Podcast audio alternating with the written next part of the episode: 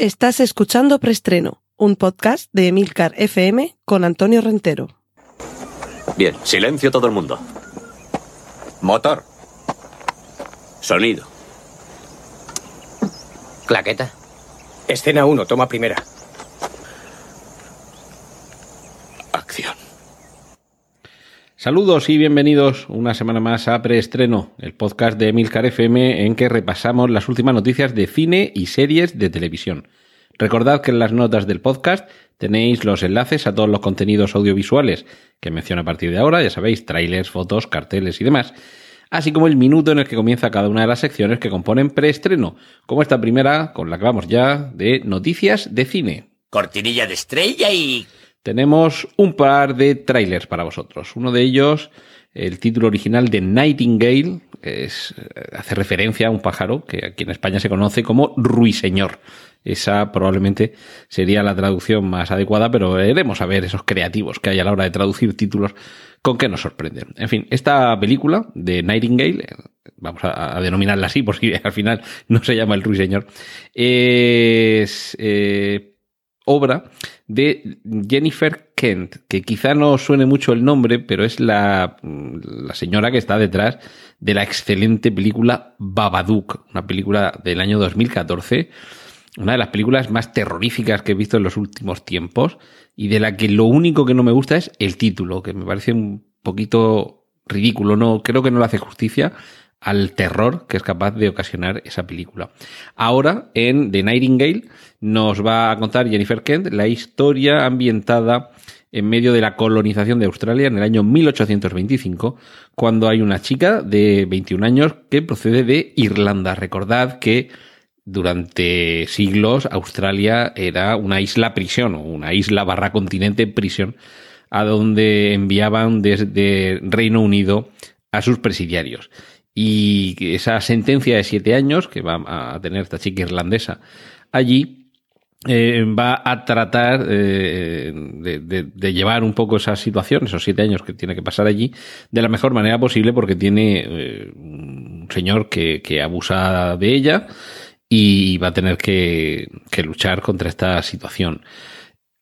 Además, está, está casada y su marido va a ser eh, objeto de una acusación de asesinato. Así que a partir de ahí, lo que vamos a tener, yo creo que en este caso es una historia más bien de drama que de terror. Pero sí que es cierto que la, atmósfera que es capaz de generar esta directora, Jennifer Kent, que, que ya vimos en Babadook, que de hecho Babadook eh, realmente es un drama familiar, lo que pasa que eh, con tono de película de terror. Así que creo que continúa por esta senda Jennifer Kent, mostrándonos un drama familiar, pero en esta, en esta ocasión, mm, por lo que parece en el tráiler, alejada del, del género de terror. Y otro tráiler más, El Profesor, la nueva película de Johnny Depp, en la que interpreta a un, a un profesor que un día descubre, un profesor muy, muy formalito, muy atildado, muy, siempre con su traje y su chaqueta, todo bien puesto, que un buen día o un mal día descubre que tiene una enfermedad que va a acabar con su vida en apenas seis meses. Así que decide dejarse llevar por todos esos instintos que lleva toda su vida reprimiendo y convertirse en el fiestero más fiestero de toda la universidad, para sorpresa tanto de su mujer como del, del director, del rector de la unidad, eh, de la universidad en la que trabaja, pero por supuesto, para gozo y diversión de sus alumnos. Está claro que el profesor con Johnny Depp es una comedia negra. Y Johnny Depp hay que recordar que, además de ser un gran actor dramático, también tiene una excelente vis cómica. Así que tengo la sensación de que este es un producto un poquito hecho para el lucimiento de esa, de esa vis cómica que tiene Johnny Depp. Así que tendremos que disfrutar de El Profesor. Cortinilla de estrella y... Vamos con la sección dedicada a las secuelas, remakes y demás hierbas. Os voy a facilitar un enlace con un montonazo de fotos del episodio 9 de la Guerra de las Galaxias. Vamos conociendo algunos detalles, quizá no significativos sobre la trama, pero sí sobre la ambientación, los personajes y alguna pista pueda haber sobre lo que vamos a ver.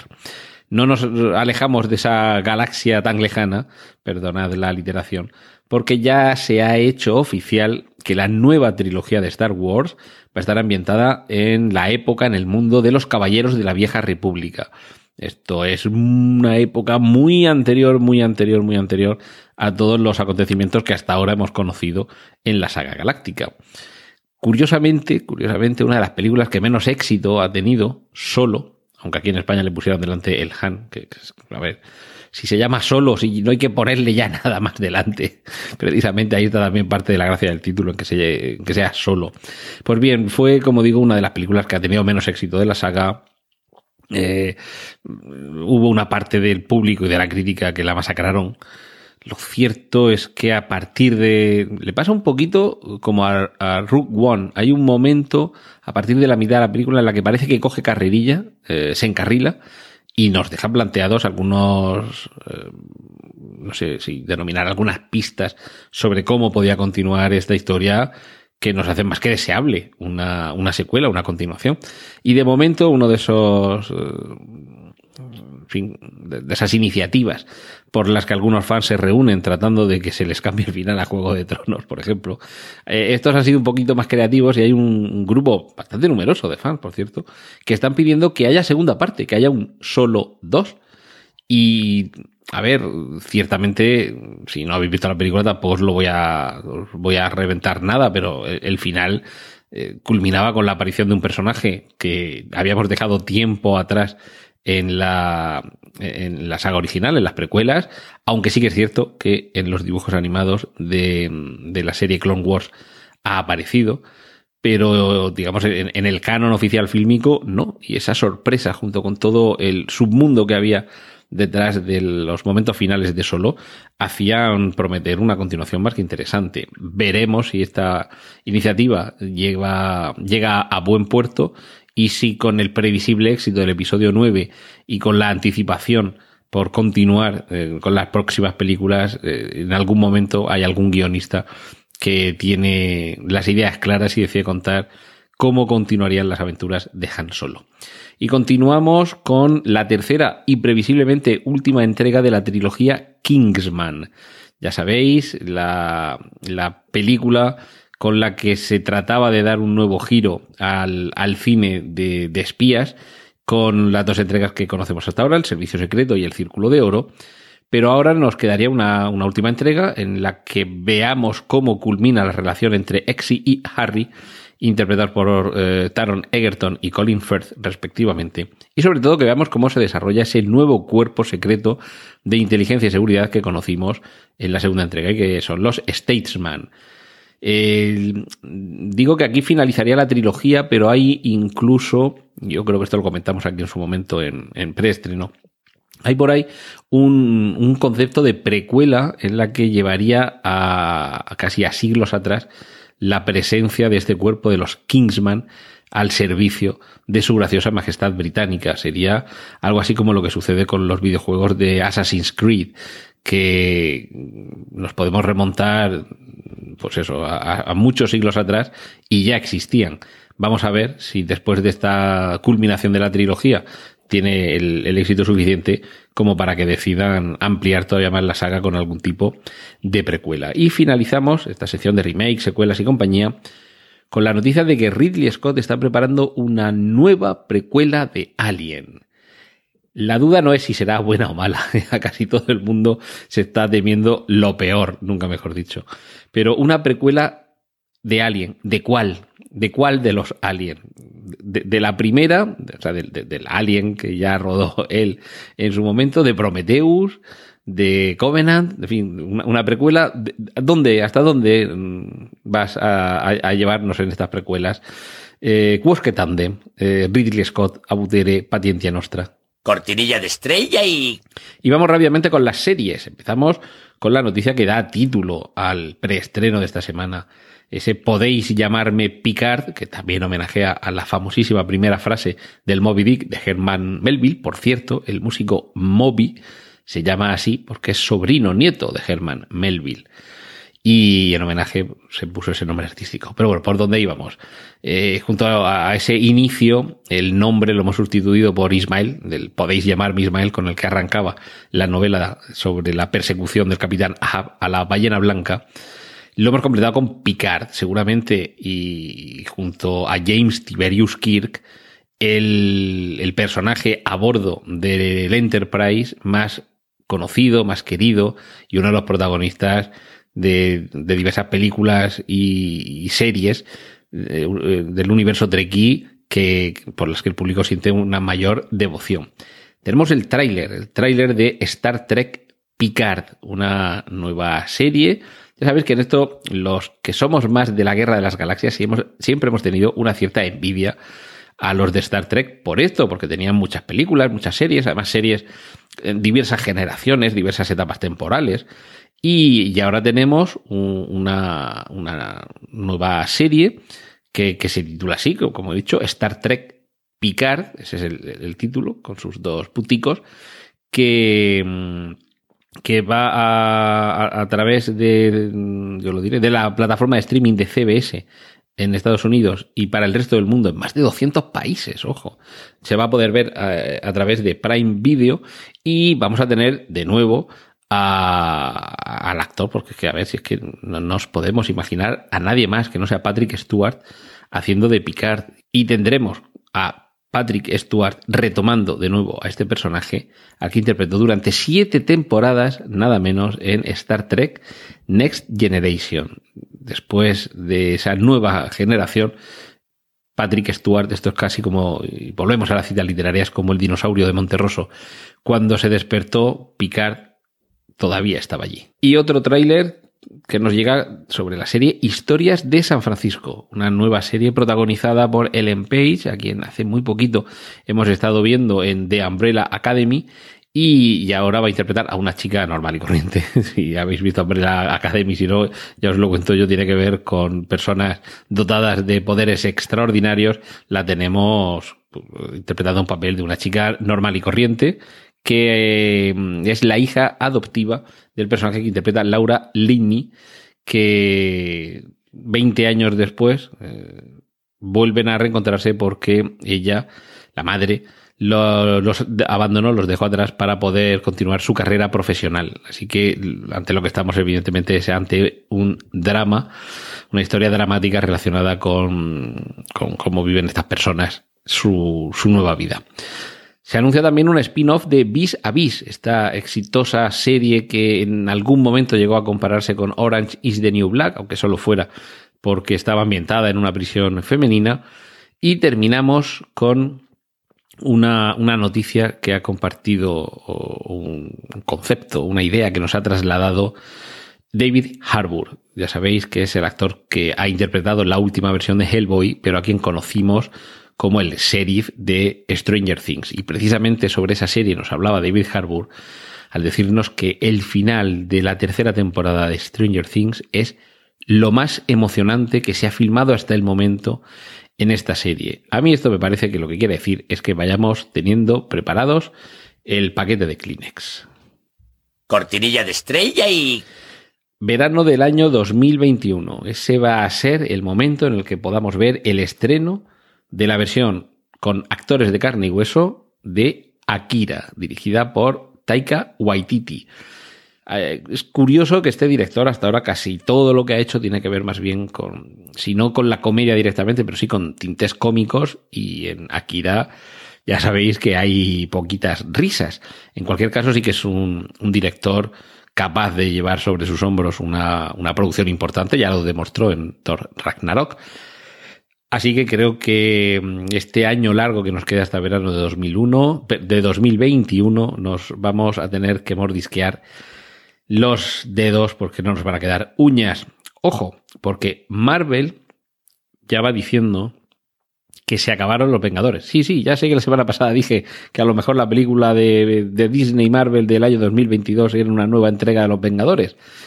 Pero hemos encontrado el resquicio para que sean compatibles estas dos realidades y no tiene que ver con el mundo cuántico.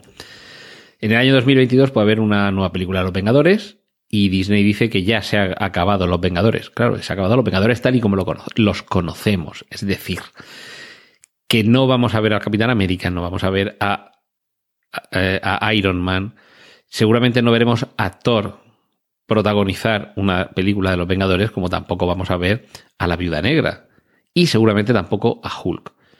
Podemos ver una película de los Vengadores, pero con otros Vengadores. Y si habéis visto las dos últimas entregas, ya sabéis que se han ido uniendo una serie de personajes que serían esos los que protagonizarían esa nueva película, con lo cual podríamos estar hablando de los nuevos Vengadores, o yo ya no sé si West Coast Avengers, que también en los cómics hubo un momento en el que la franquicia Los Vengadores se mudó a la costa eh, oeste con otros integrantes. En cualquier caso, eh, sin salir del universo Marvel, de hecho, precisamente hoy las noticias que nos quedan son todas del universo Marvel en esta sección. Marvel está pensándose si introducir a Deadpool en Spider-Man Spider 3 bis, por así decirlo, la película que salga a continuación de Spider-Man lejos de casa, con Tom Holland en el papel de Peter Parker, e incluso a Venom.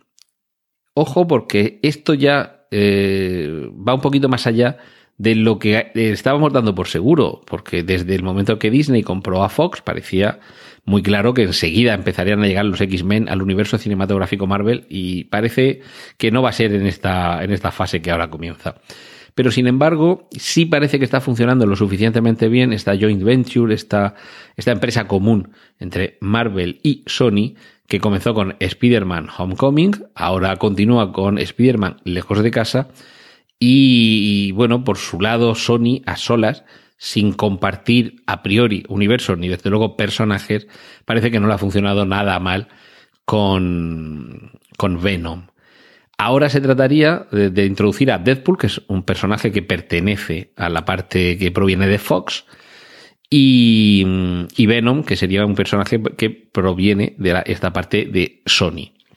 Es decir, empezaríamos ya a unificar universos y quizá no sea mala idea hacerlo con Spider-Man, que es un personaje muy popular, es un personaje que ha entrado de una forma muy natural en el universo cinematográfico Marvel y que puede servir de fantástico nexo de unión con esos otros universos conexos en el cómic, pero que hasta ahora en el cine, en el universo cinematográfico Marvel, permanecían estancos. Recordemos, recordemos que Deadpool sí que ha interactuado con personajes de los X-Men, que pertenecen sus derechos a Fox. Es decir, por eso eh, mencionaba esa fusión de universos. Eh, con, fusión de eh, universos, ya sabéis que en el universo cinematográfico Marvel hay un Quicksilver, un Mercurio, y en el universo X-Men hay otro, y no parecen unos personajes muy compatibles entre sí. Pero en cualquier caso, mientras llega ese momento, mientras se vuelven a fusionar todos estos universos, lo que podemos hacer es disfrutar con un enlace que os incluyo en el que podréis ver un pequeño fragmento de Dark Phoenix en concreto, y por eso estaba hablando de Mercurio, de Quicksilver, porque va a ser él quien gracias a sus poderes salve a la tripulación del transbordador espacial.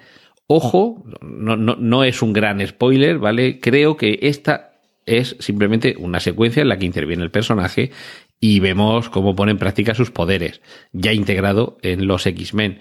Pero me da la sensación de que no es la secuencia a la que ya nos tienen acostumbrada en las últimas entregas de X-Men, en la que vemos un alarde espectacular de, de, sus poderes mientras va sonando una música característica y muy identificable con la época en la que se ambienta la acción. Y concluimos la sección dedicada a los cómics con Jessica Jones, un tráiler que ya está disponible y que nos permite conocer la fecha en la que se despide este personaje. Recordemos Jessica Jones, personaje Marvel que hemos visto en la serie de Netflix dentro del universo de los Defenders con Luke Cage, Iron Fist y por supuesto Daredevil y el castigador, el Punisher. Y ahora termina Jessica Jones en su tercera temporada y como digo, en este tráiler vamos a conocer cuál es la fecha de finalización. Cortinilla de estrella y... Y finalizamos con la sección que dedicamos a las adaptaciones. Vamos a tener que esperar al menos hasta 2021 para ver la serie secuela de Juego de Tronos, que no estará ambientada en Poniente. Cuando digo secuela, según parece, no va a ser una continuación. No, ya nos están diciendo que los personajes protagonistas no los vamos a ver y seguramente los secundarios tampoco, que no nos hagamos ilusiones. Cuando digo secuela, quiero decir que continúa dentro de ese universo. Puede suceder después, se puede hacer referencia a los acontecimientos, pero parece que al igual que en Star Wars, se quieren llevar la acción lejos, muy lejos, tanto en el tiempo como en el espacio. Y de hecho, bueno, esa era otra de las noticias esta semana relacionada con las series que tienen que ver con Juego de Tronos, y es que desde la productora, desde HBO, se nos recalca que no va a haber spin-offs de los principales protagonistas. Por no reventar el final de Juego de Tronos, aunque me imagino que a estas alturas los aficionados hard ya lo habréis visto, pero por si quedara todavía alguno, no voy a decir qué es lo que pasa, pero sí que hay algunos personajes ante los cuales se abre un panorama de destino que puede ser más o menos interesante narrativamente. No vamos a ver spin-offs sobre ellos. Y finalizamos una noticia más que tiene que ver con Tom Holland, el actor que actualmente está interpretando a Spider-Man. Y es que va a ser el protagonista, se confirma, de Uncharted, la adaptación de este videojuego en el que muchos confiaban que en una versión adulta del personaje hubiéramos visto a Nathan Fillion, el, el, protagonista de, esta serie en la que es un escritor de éxito que acompaña a una policía que no le hace ninguna gracia tener que llevar a, sus espaldas a, a Castle eh, desde luego es que el personaje le pega un montón, pero quizá ya se nos ha hecho un poquito mayor y quizá debiera bajar algo de peso. No voy a hacer sangre con esto porque yo también tendría que bajar algo de peso, incluso sin querer protagonizar ninguna película. Pero parece que se está apostando porque el personaje sea más joven. Tom Holland no es un niño, pero en fin, puede pegar todavía como un adolescente. Esto permitiría además atraer a un público juvenil que es básicamente el que está demandando este tipo de, de, cine. Y seguramente eh, también pensando en que no se nos haga mayor, que no nos pase como con los actores que contrataron para hacer eh, Harry Potter, Hermione y Ron y compañía, porque se nos hacen mayores enseguida. Tom Holland eh, todavía le queda mucho por delante, pero me parece que ya el estirón no lo va, no lo va a pegar. Así que veremos qué es lo que tiene que dar de sí dentro de esta adaptación del famoso videojuego Uncharted. Y esto ha sido todo por esta semana. Os agradezco que hayáis estado hasta ahí y que, perdón, que hayáis estado ahí y os cito eh, para la semana que viene que aquí en Emilcar FM tendréis una nueva entrega de preestreno. ¡Y corten! Gracias por escuchar preestreno. Puedes contactar con nosotros en emilcar.fm barra preestreno donde encontrarás nuestros anteriores episodios. Genial, la positiva.